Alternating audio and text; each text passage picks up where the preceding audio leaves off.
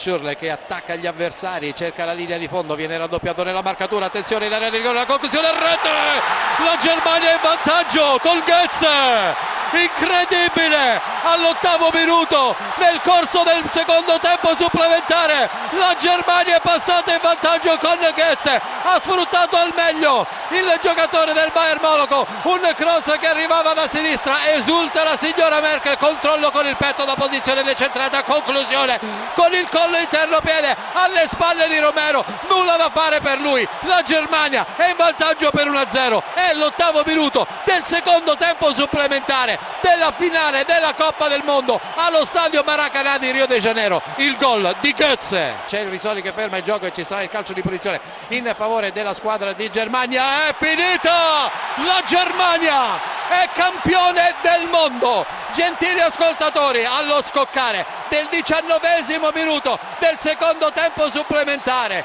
della finale del campionato del mondo di Rio de Janeiro. La Germania di Joachim Löw si porta a casa il trofeo.